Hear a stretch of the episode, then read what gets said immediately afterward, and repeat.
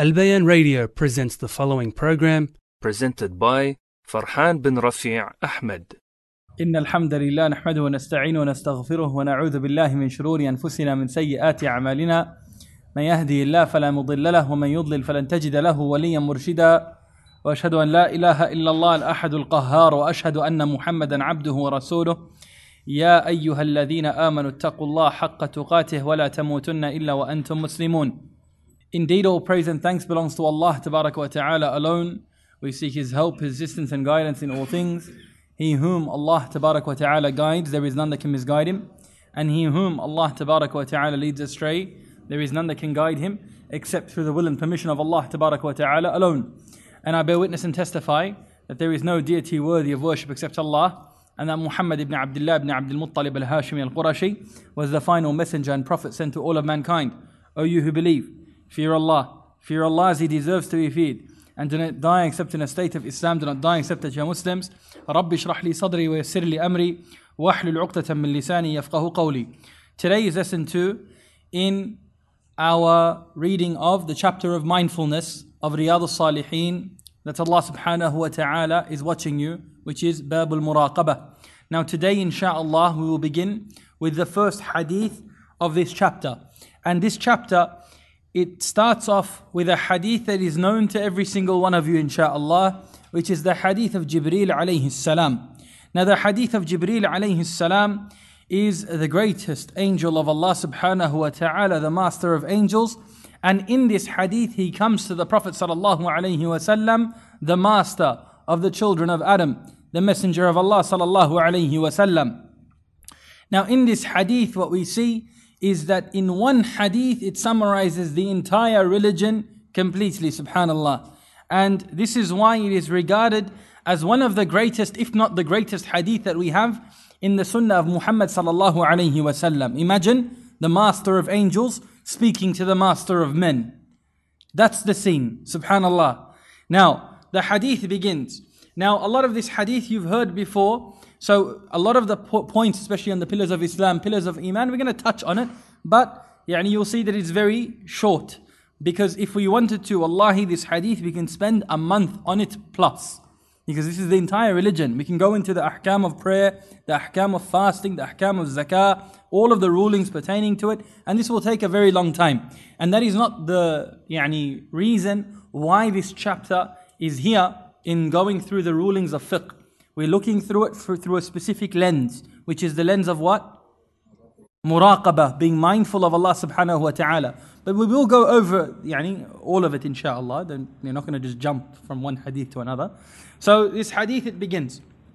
Imam Nawawi rahimahullah he says, عن عمر رضي الله عنه قال بينما نحن عند رسول الله صلى الله عليه وسلم ذات يوم The Prophet صلى الله عليه وسلم one day he was sitting amongst his companions as mentioned by Umar رضي الله عنه who says one day we were sitting amongst the Prophet صلى الله عليه وسلم Now this is remember the best of creation or the best of man sitting amongst his creation يعني amongst the men subhanallah and this is the best who existed in his time and this is how he was with his companions. That he wasn't yani, beyond reach of the companions. He was just sitting amongst them.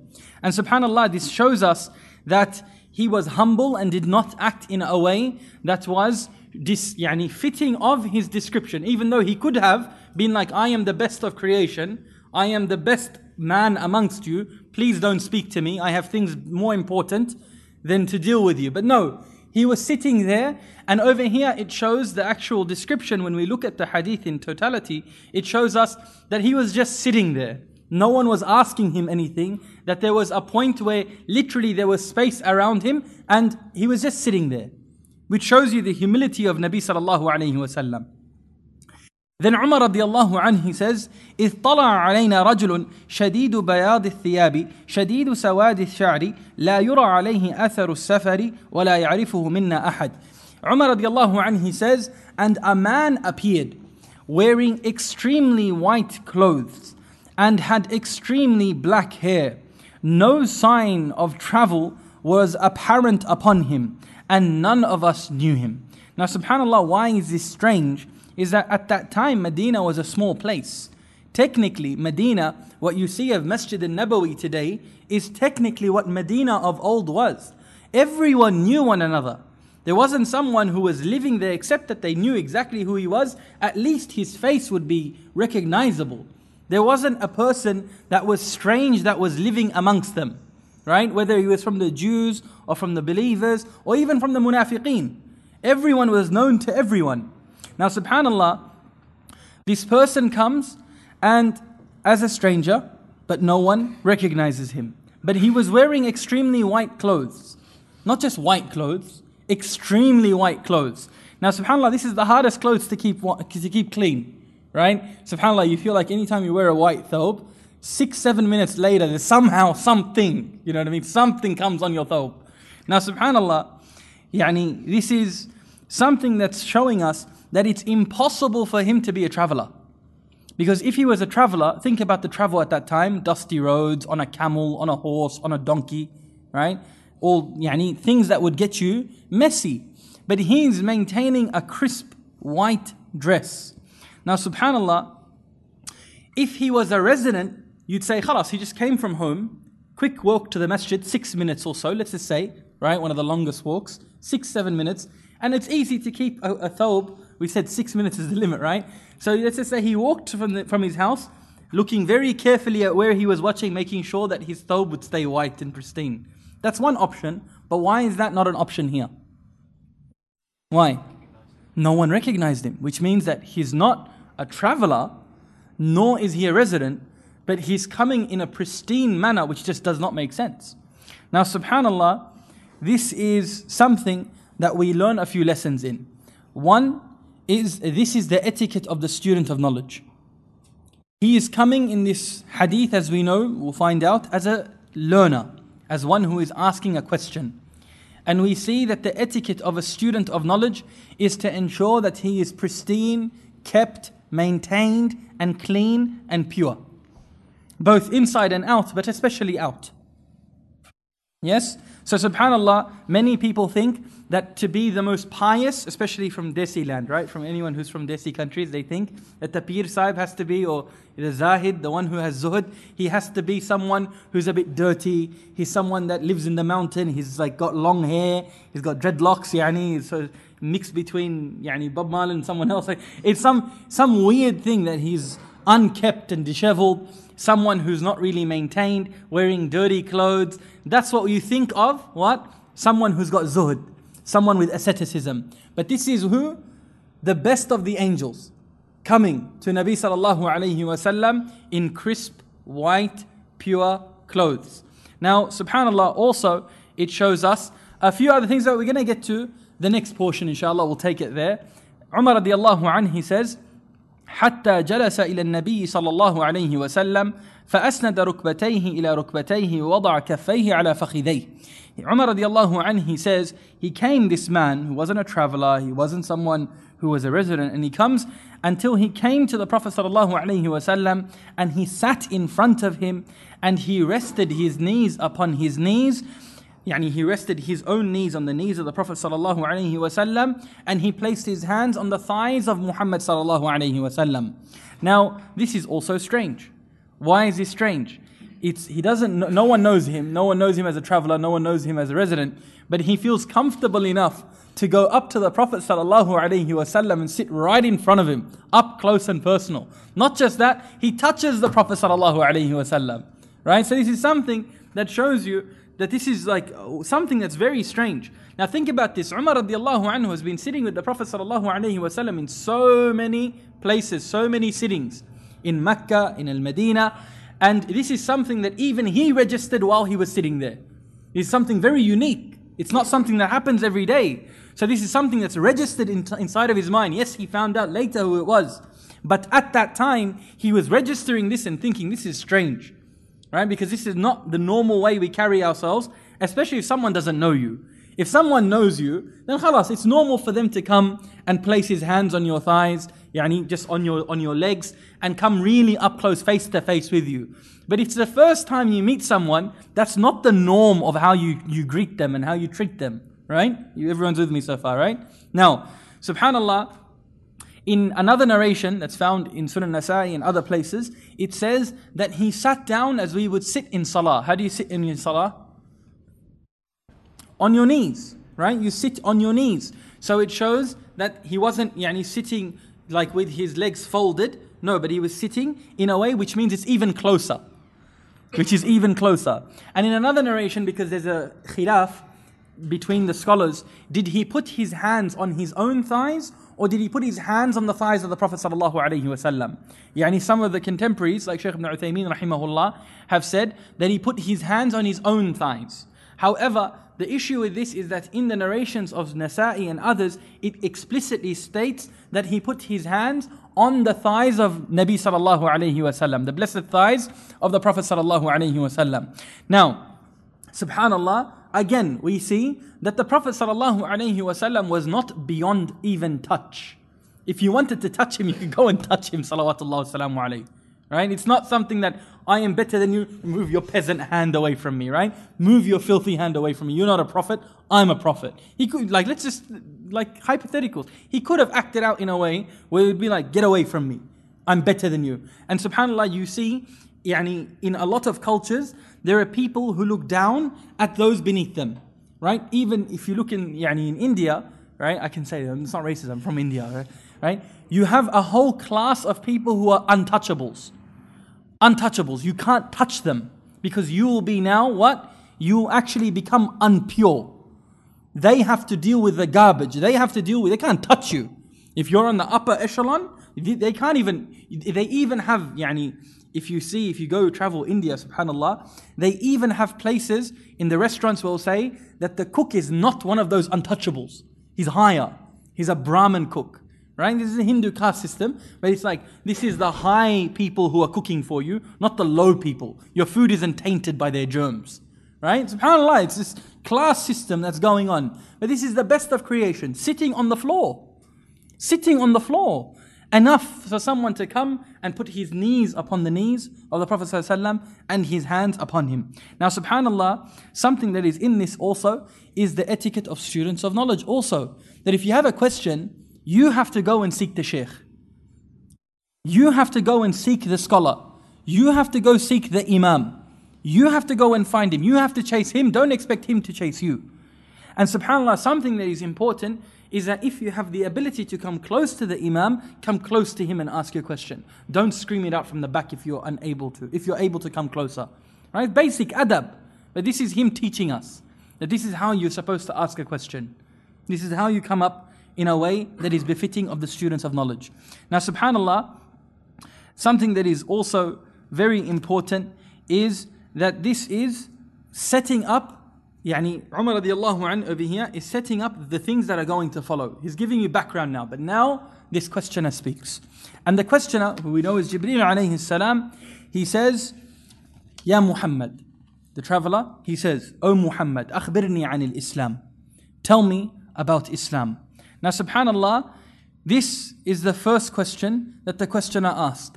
And from this, the scholars they take that when you ask a question in a group, look at questions that can benefit the mass. Don't just look at questions that are highly specific, that will only affect one or two people. Subhanallah, this is a question that the entire ummah benefited from. And even questions, they have etiquettes and they have that which is a good question and that which is a bad question right? So over here, this question, subhanAllah, it helps us if he is asking the Prophet ﷺ to now tell me about Islam, the definition is all of Islam. Because Nabi sallallahu wasallam won't leave anything out of it. Now subhanAllah, the first answer. فقال رسول الله صلى الله عليه وسلم أن تشهد أن لا إله إلا الله وأن محمدا رسول الله. Now the Messenger of Allah صلى الله عليه وسلم he said Islam, al Islamu and tashhada. Islam is that you testify that there is no deity worthy of worship except Allah and that Muhammad is the messenger of Allah. Now, the Prophet ﷺ, what comes now is the pillars of Islam, and we all know this as children, Alhamdulillah. Now, the first pillar of Islam we know is the key to paradise. You can't enter paradise except if you have this, this key. Now, subhanAllah, yes, it has conditions, and that's a different topic. But if we have to say something that is important is that it has to be believed, it has to be said, and it has to be acted upon. Very basic, right? So if someone believes in it and doesn't say it and doesn't act on it, does his belief benefit him? No. If someone says it and does not believe in it, and this is like a thing that some people were doing, they were going around saying to random kafirs, say La ilaha illallah. Right? Say, and I have a shahada, I have a shahada, I have a shahada, La ilaha illallah Muhammad Rasulullah. And they say it and they have no understanding of what it is. So over here, if he says it and he doesn't have the understanding of it, it doesn't benefit him. And if the person, he says it and believes it but does not act upon it, this is very dangerous now. Especially when it comes to the other pillars of Islam, then it shows us that this person hasn't actually benefited from his shahada. So it comprises of three things. You have to believe in it, you have to say it, and you have to act upon it. Acting upon it means that you come with the rest of Islam. Because the, the beauty of saying that it's pillars is what? That if one of the pillars was not there, it means the entire building falls. Right? So, subhanAllah, I need you to think of, uh, let's just say, you're building on water. Right? And it needed exactly five things to keep your board upright. And if you lost, you drown. The thing would fall. That's exactly what these five pillars are. It's keeping you up. This is the bare minimum. This isn't you going to excelling the heights of Islam. This is what's the bare minimum of you being a Muslim. Does that make sense, everyone? That if you, that make sense? 100%? 100% خلاص, if he's saying yes, I'm not going to ask him. Now, these five pillars, يعني five pillars of Islam. Five pillars of Islam, five. Six is of Iman. Now, these five pillars, maybe we should go back a little few steps. Here. Now, these five pillars of Islam are these are the things that is keeping you away from drowning. But think instead of now drowning, that it's fire. Right? Imagine you were on water. This is the, the first thing, right? Imagine you're on water. And on top of these five pillars is a board, and you're sitting on it. It's just a small board, enough just for you to stand. Right? Now, this board over here, if one of these pillars were to be removed, then the whole thing, the structure of it, it's like that it stems from one single point. The entire thing falls. But instead of water, what it is, is that if you fail in these five, you will be in the fire. You will be in the fire. That is what this means. You're not a Muslim unless you come with these five pillars. Right? And we know this, inshallah, we'll take a few examples of this. But this is the first point, that these five are essential for you to just be considered a Muslim. Now, how do you make that board bigger? Is you do more of these actions, each of them, and you come with that which else entails within it that you can add on. Think of, yani, you can build something and then you can choose what type of tiles you want. You can make it as nice as you want, right? This board over here. You can make it firmer, make it more principled, but these five are your absolute foundations. Make sure you don't dip under this. You can go over, but never dip. Now, subhanAllah, this is something that is important. How do we live by the Shahada every day? How do we actually, like, yes, we're all Muslim now, Alhamdulillah, right? We're born into Islam. How do we actually live by the testimony that there is no deity worthy of worship except Allah and that Muhammad is his messenger? Any, any offers? يا موحدين توحيد سلفيز ah. in your prayers in your salah okay I want something that covers the entire deen Anything? Wala she? No? Huh?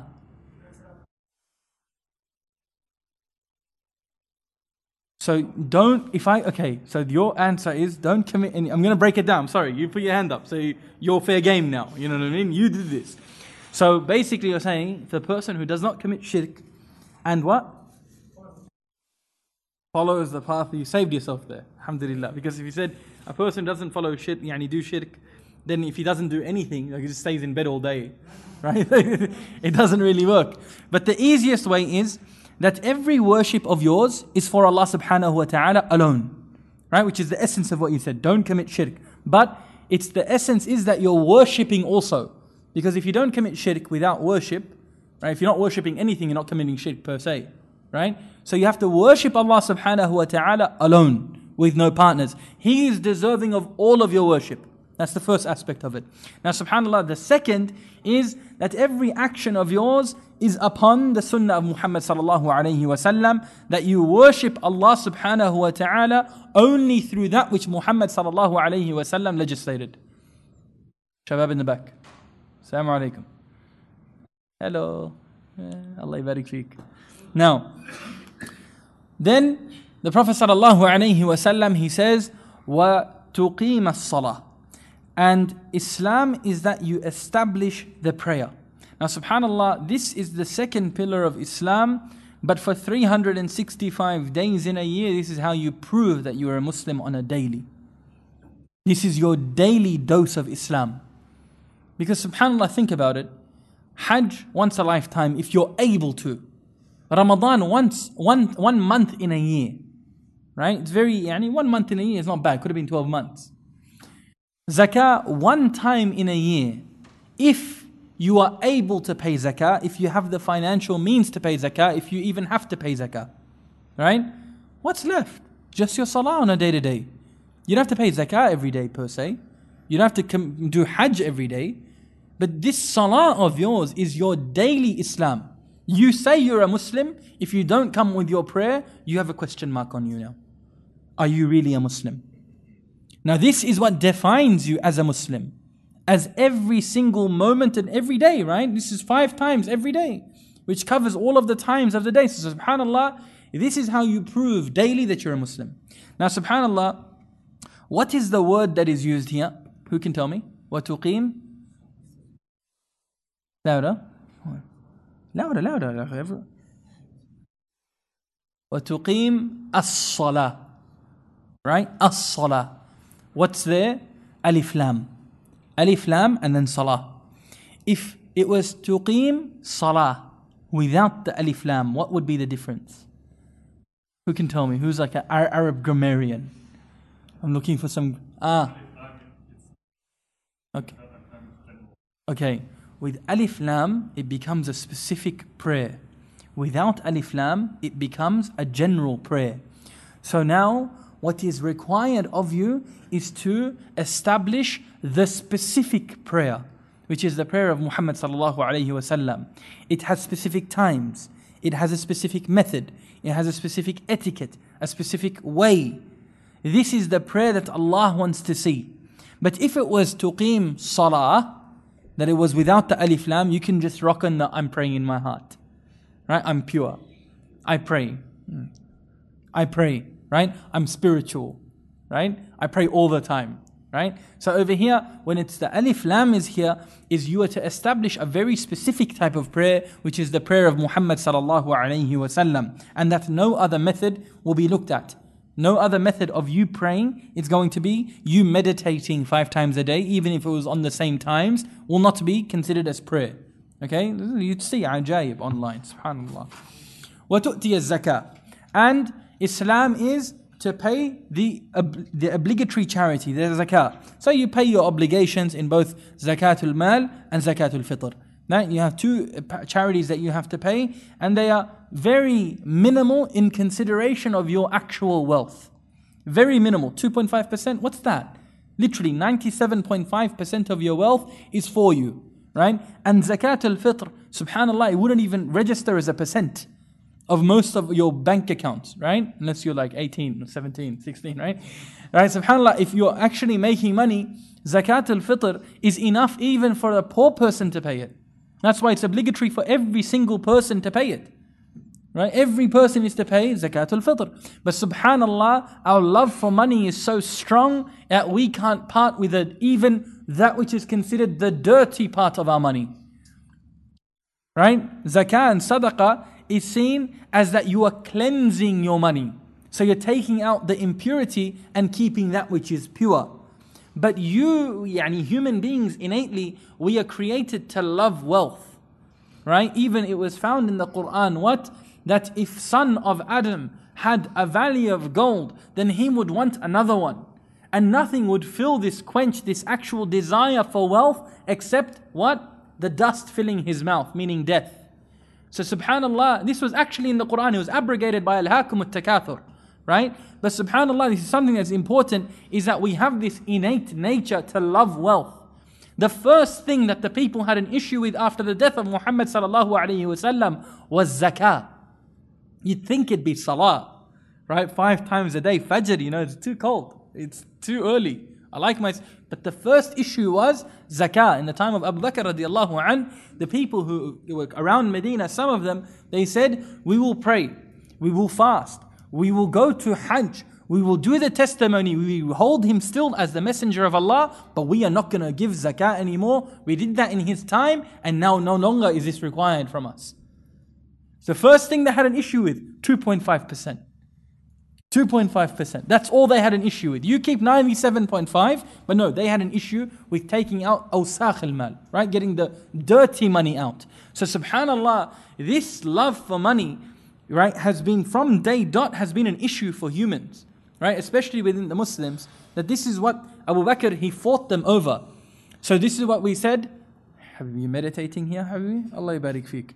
Now, what is important here is what we mentioned, that if you didn't do one of these, your pillars fall. Abu Bakr radiallahu an, he fought those who did not want to give zakah.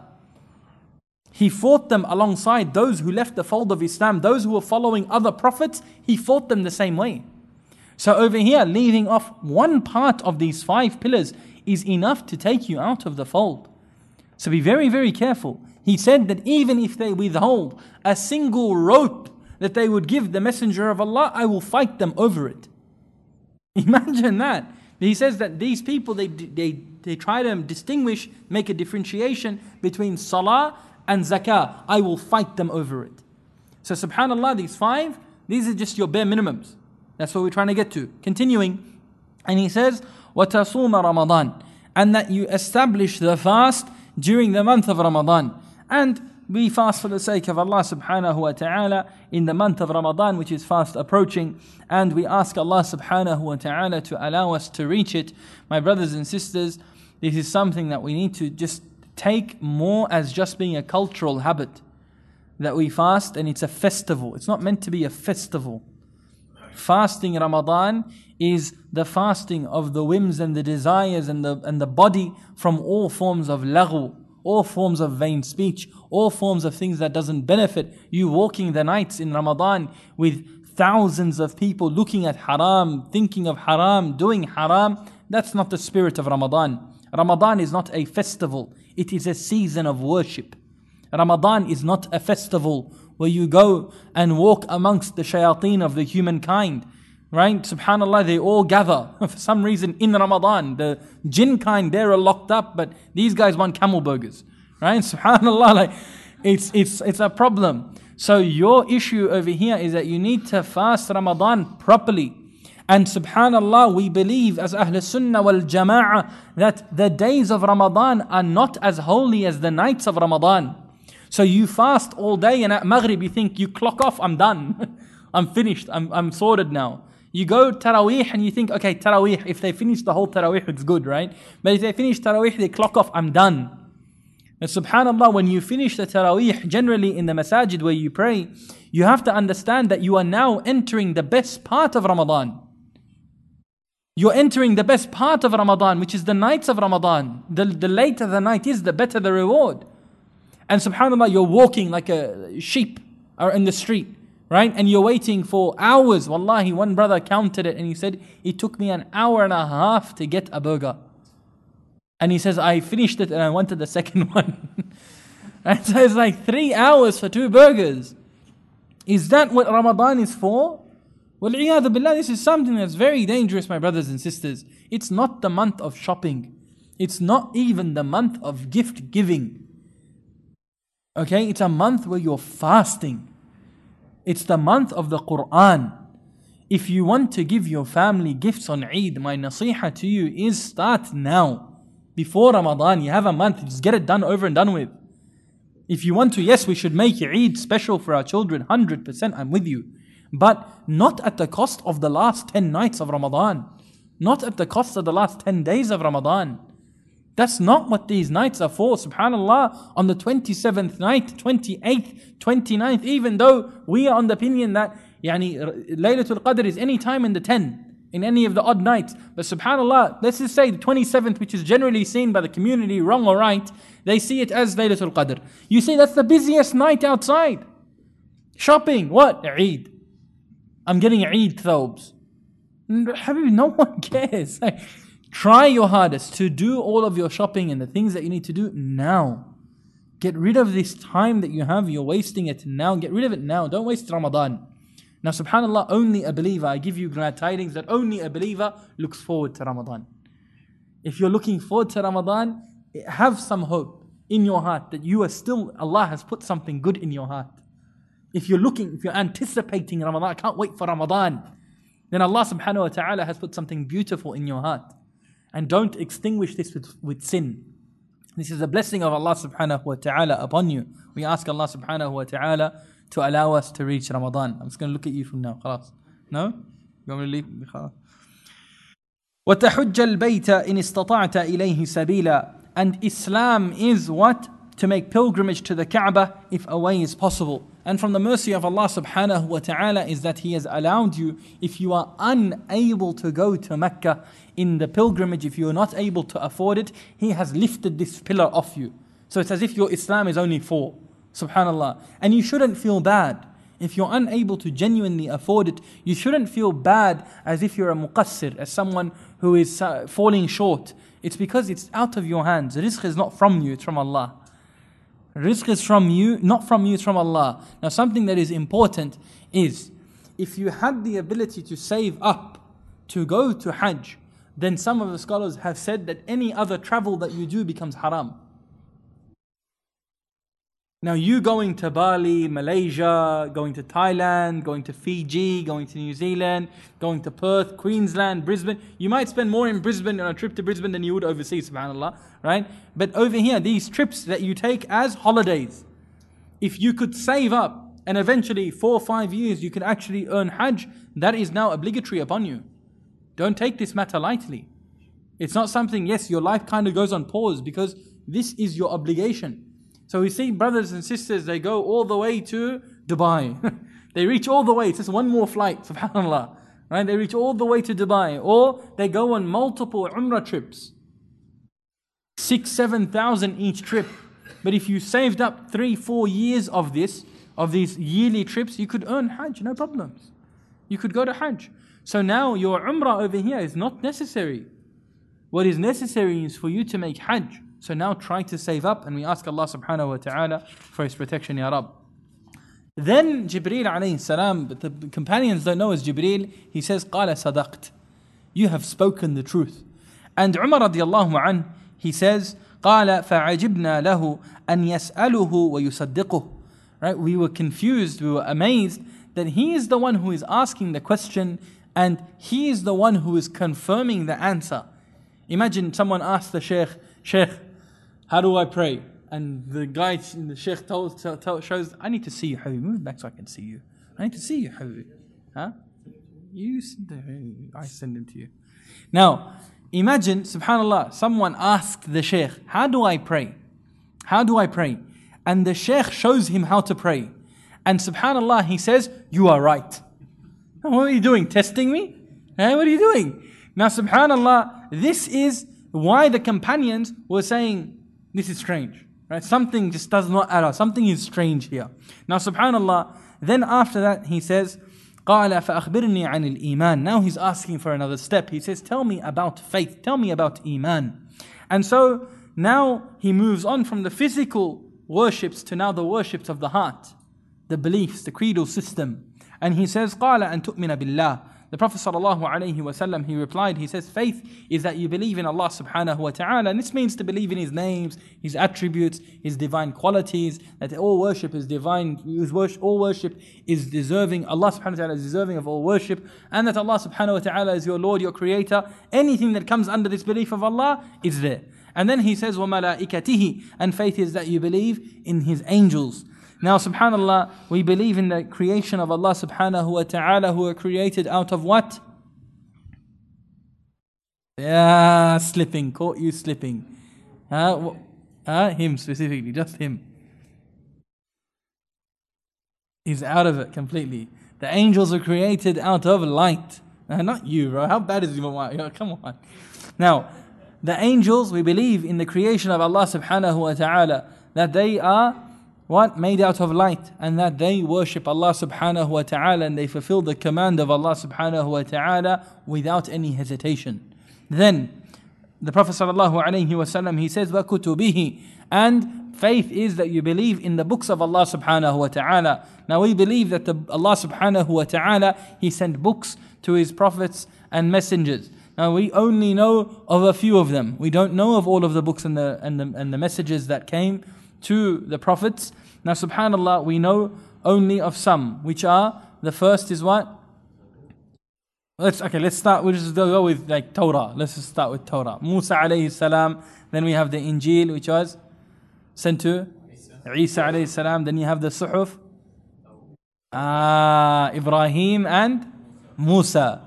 Right. So some say that the Suhuf is the same as the Torah right? But the Suhuf of Ibrahim is something separate.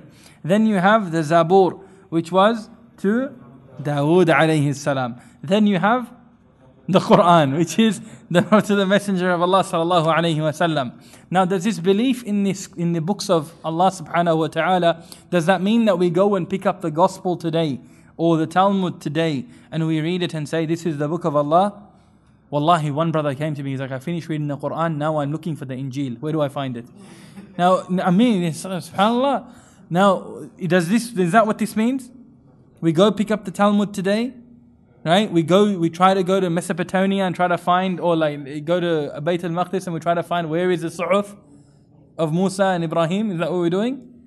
No? Now, subhanAllah, what we believe is that these were, yes, initial messengers sent to the prophets and the messengers, messengers specifically, right? But we believe that they were not preserved and that the only book that has been preserved is the Quran. This is the principles of Islam. And then he says, وَرُسُلِهِ And faith is that you believe in his messengers. We believe in men that were anointed as prophets and messengers by Allah subhanahu wa ta'ala throughout human history and they were to be followed in their times and amongst their peoples but only Muhammad sallallahu alaihi wasallam was sent to all of mankind from his time till the end of time وَالْيَوْمِ الْآخِرِ and faith is that you believe in the last day and we believe that there will be a resurrection and that you will be judged by Allah subhanahu wa ta'ala but integral to this the position of Ahl Sunnah wal Jama'ah is that we believe in this how to believe in everything that happens and that which occurs after the death of an individual which includes what? huh? barzakh, the questioning of the grave, the adhab of the qabr. All of this comes under this, and Allah knows best.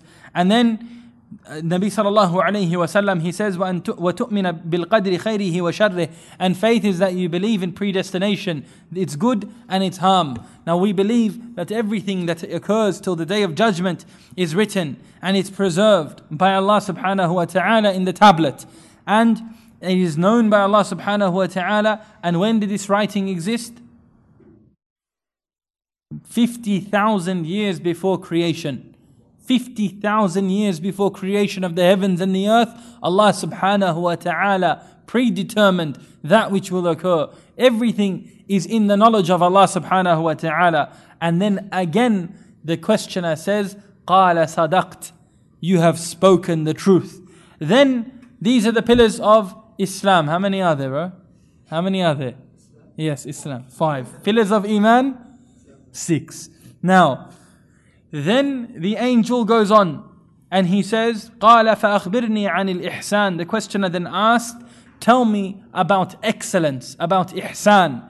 And subhanAllah, this covers the excellence of the heart and the excellence of the limbs in all of your actions. The Prophet sallallahu alaihi wasallam he says, قال أن تعبد الله كأنك تراه فإن لم تكن فإن لم تكن تراه فإنه يراك. The Prophet sallallahu alaihi wasallam he says that you worship Allah subhanahu wa ta'ala as if you see him and if you do not see him then surely he sees you. Now subhanallah this is why this hadith is here in this chapter which is what? mindfulness of Allah subhanahu wa ta'ala. That Allah is watching you. And you need to be mindful of Allah subhanahu wa ta'ala. Right? So, subhanAllah, to worship Allah subhanahu wa ta'ala as if you worship Him, this comes when you worship Him out of love and hope. When you worship Allah as if you see Him, this stems when you do things out of love and out of hope. You pray to Allah subhanahu wa ta'ala, you do it as if you see Allah. So you do it perfectly. Now, subhanAllah, like the prayer of Muhammad sallallahu alayhi wasallam, but this is a worship that is both perfect inwardly and outwardly. And this is better than what comes next that if you can't see Allah, then surely He sees you. And this is when you worship Allah out of a state of fear. So when you're thinking of not doing one of your obligations, you know that Allah is watching you, so you get up and you pray. When you're thinking of doing something haram, you know that Allah is watching you, so you stay away from that which is haram. So this is filled by fear, and the other is by love and hope. So, subhanAllah, one thing that you have to always understand is when you are patient against sin, don't think that this is useless. Don't think that this is just wasted time. That every moment that you are patient with this test of you trying to stay away from haram is counted as a worship in itself. You are being raised in your levels, insha'Allah. This in itself is a ibadah, is a worship. Now, subhanAllah, this is a position when you understand that Allah sees you, when you understand that Allah sees you, this is something where you understand that your heart is still alive. If you ever are doing something that you shouldn't be, and you remember that Allah subhanahu wa ta'ala is watching you, this is something that's a trigger in your heart that's still alive, that your heart hasn't died yet, that your heart is still there. And subhanAllah, if you pour water over this flame, it will eventually go it will be removed. And then you will not feel when you disobey Allah. You will be in a state of ghafla, a state of heedlessness, where you can sin against the Creator, the King of all kings, and it will not affect you. Your heart is dead because of what? Sin. So when you feel something in your heart, when you are doing that which you're not supposed to, understand that this is a call from your heart. And this is something that is still beautiful in your heart and this is something that Allah has placed in your heart. Don't now pour water over this flame and remove it, extinguish this light. Remember that, right? Subhanallah, this is something that's very, very important. Then continuing, قال فأخبرني عن الساعة. So the questioner asked, so tell me about the hour. قال ما المسؤول عنها بأعلم من السائل. The person who's asked does not know more than the person who is asking. So now this is Jibreel, the messenger of Allah, of the angels, asking the messenger of Allah for all creation, when is the hour? And he says, I don't know. And if he says, I don't know, he is saying that you don't know. So this is the greatest of the angels and the greatest of the messengers. that They don't have this knowledge. So now, many points are known from this. Not all matters of the unseen are known by Muhammad sallallahu alaihi wasallam and even Jibreel. There are things that Jibreel has seen that no one else has seen. Everyone's with me? That's things from the unseen. But not every matter of the unseen is known by Jibreel. Because he doesn't even know when the hour is. And an incorrect belief is that Muhammad sallallahu alaihi wasallam has all of the knowledge of the unseen, which is also incorrect. The Prophet ﷺ had some knowledge of the unseen. So, for instance, he could hear the punishment of the grave. Yes? He saw the angels. He saw Jannah. He saw Jahannam. He saw things that's from the unseen. We do not deny this. But does he know all of the unseen? No, we don't. We don't say this. Okay? Because over here it's clear that he doesn't know this. And Allah subhanahu wa ta'ala, He says in Surah Al Imran, no, maybe an Anfal, I, uh, off the top of my head. But Allah subhanahu wa ta'ala, He mentions, يَسْأَلُونَكَ عَنِ السَّاعَةِ أَيَّانَ مُرْسَاهَا They ask you, when is the hour? The clear question, when is the hour? When is it going to come? When is it going to be established? Allah subhanahu wa ta'ala, He gives a command to Muhammad sallallahu alayhi wa sallam. He says, قُلْ إِنَّمَا عِلْمُهَا عِندَ رَبِّي Say, that knowledge is with my Lord. The knowledge of this is with my Lord. I don't have this knowledge. So now this is clear that some matters of the unseen, not all, some matters of the unseen were known to Muhammad and some of them were not known. Everyone with me? No, no objections? Alhamdulillah, khalas.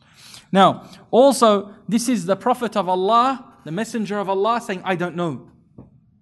So why are you shy to say, I don't know?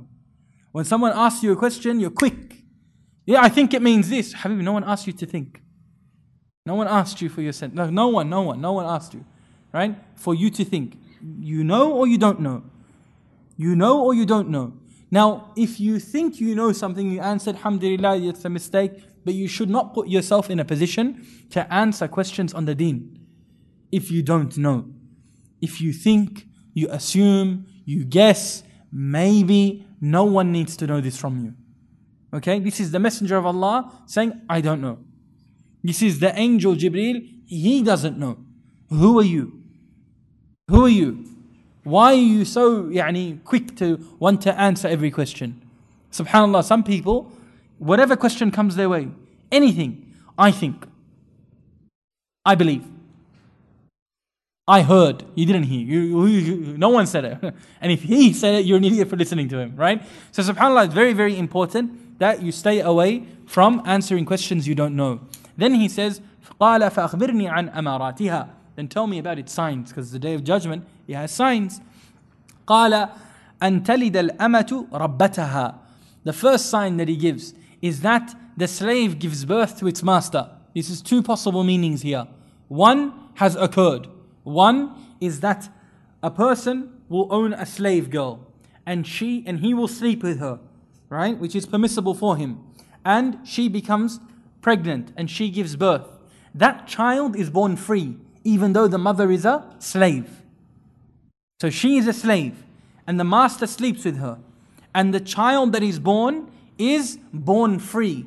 So now she has given birth to her own master. Right? So now he has the option of freeing her, or at his death, she is freed. Right? There's rulings on this, slavery, big another question. Right? But this has already occurred. Right? Especially in the time of the Mamaliks and other time. This is basically saying that there will be a mass spread of money. People will have slaves, people will have yani, the ability to do this. Right? So he's talking about a lot of money will be spread, and this is when the yani, Islam was spread, there was a lot of slaves that were acquired. Okay? Now, continuing. And then the, the second uh, yani opinion, which is uh, not the stronger opinion, but it feels better, like it sounds better, is how we treat our own mothers. How we treat our own mothers. That she has given birth to her master because we treat our mothers like slaves. She does everything for us, but we don't even say thank you, wala she. It's like, yeah, you're supposed to do it, you're my mom. You're supposed to do it for me. What are you? Your mom obviously you're gonna cook for me. Obviously. Like we treat them, even when we're older, subhanAllah, as if they're our slaves. We ask Allah to forgive us, Ya Rab. Your mother under her feet is Jannah. I ask Allah subhanahu wa ta'ala to forgive me in my regard in this as well. But yani, subhanAllah, we are all shortcomings. We all have shortcomings when it comes to our dealings with our mothers. We ask Allah for His protection, Ya Rab. And then he says, وأن ترى الحفاة العراة العالة رعاء الشاء يتطاولون في البنيان. And he says, and you see barefoot, naked, dependent shepherds compete in, compete, compete in the construction of tall buildings. Now, subhanAllah, this is something that we see today. Everyone is competing with one another. The misconception today, though, is that this is only with the Arabs. There's no word of Arab here. It says shepherds. Are only Arab shepherds? That's, that's racist, straight up. That's, right? So it's, you see, poor people, right? They are now competing. They have money now and they're competing one another with bunyan in construction. Now, subhanAllah, I was يعني, pondering over this. Like, it's not, يعني, I, I, I don't, like, I don't put any stock in this, but like, a lot of poverty was seen in the Middle East يعني, previously. I think this is why people make those links right? Because like 100 years ago, Dubai was not what it looks like today, right? It was like a fishing vessel, like end of corner type, like random place, right? Emirates, right? like, no one really cared about that part of the land 100 years ago. Only with its oil money and stuff, that's when it starts to come in. But like Kuala Lumpur has one of the biggest places, also one of the biggest buildings, the KL Towers. Right? It's one of the biggest, it used to be one of the biggest buildings. So it's not just the Arabs fighting one another in constructing tall buildings. It's those who are poor from just generally, and they are now building tall buildings. Now, quick question Does this mean it's a bad thing? Do you think it's a bad thing or not? Huh?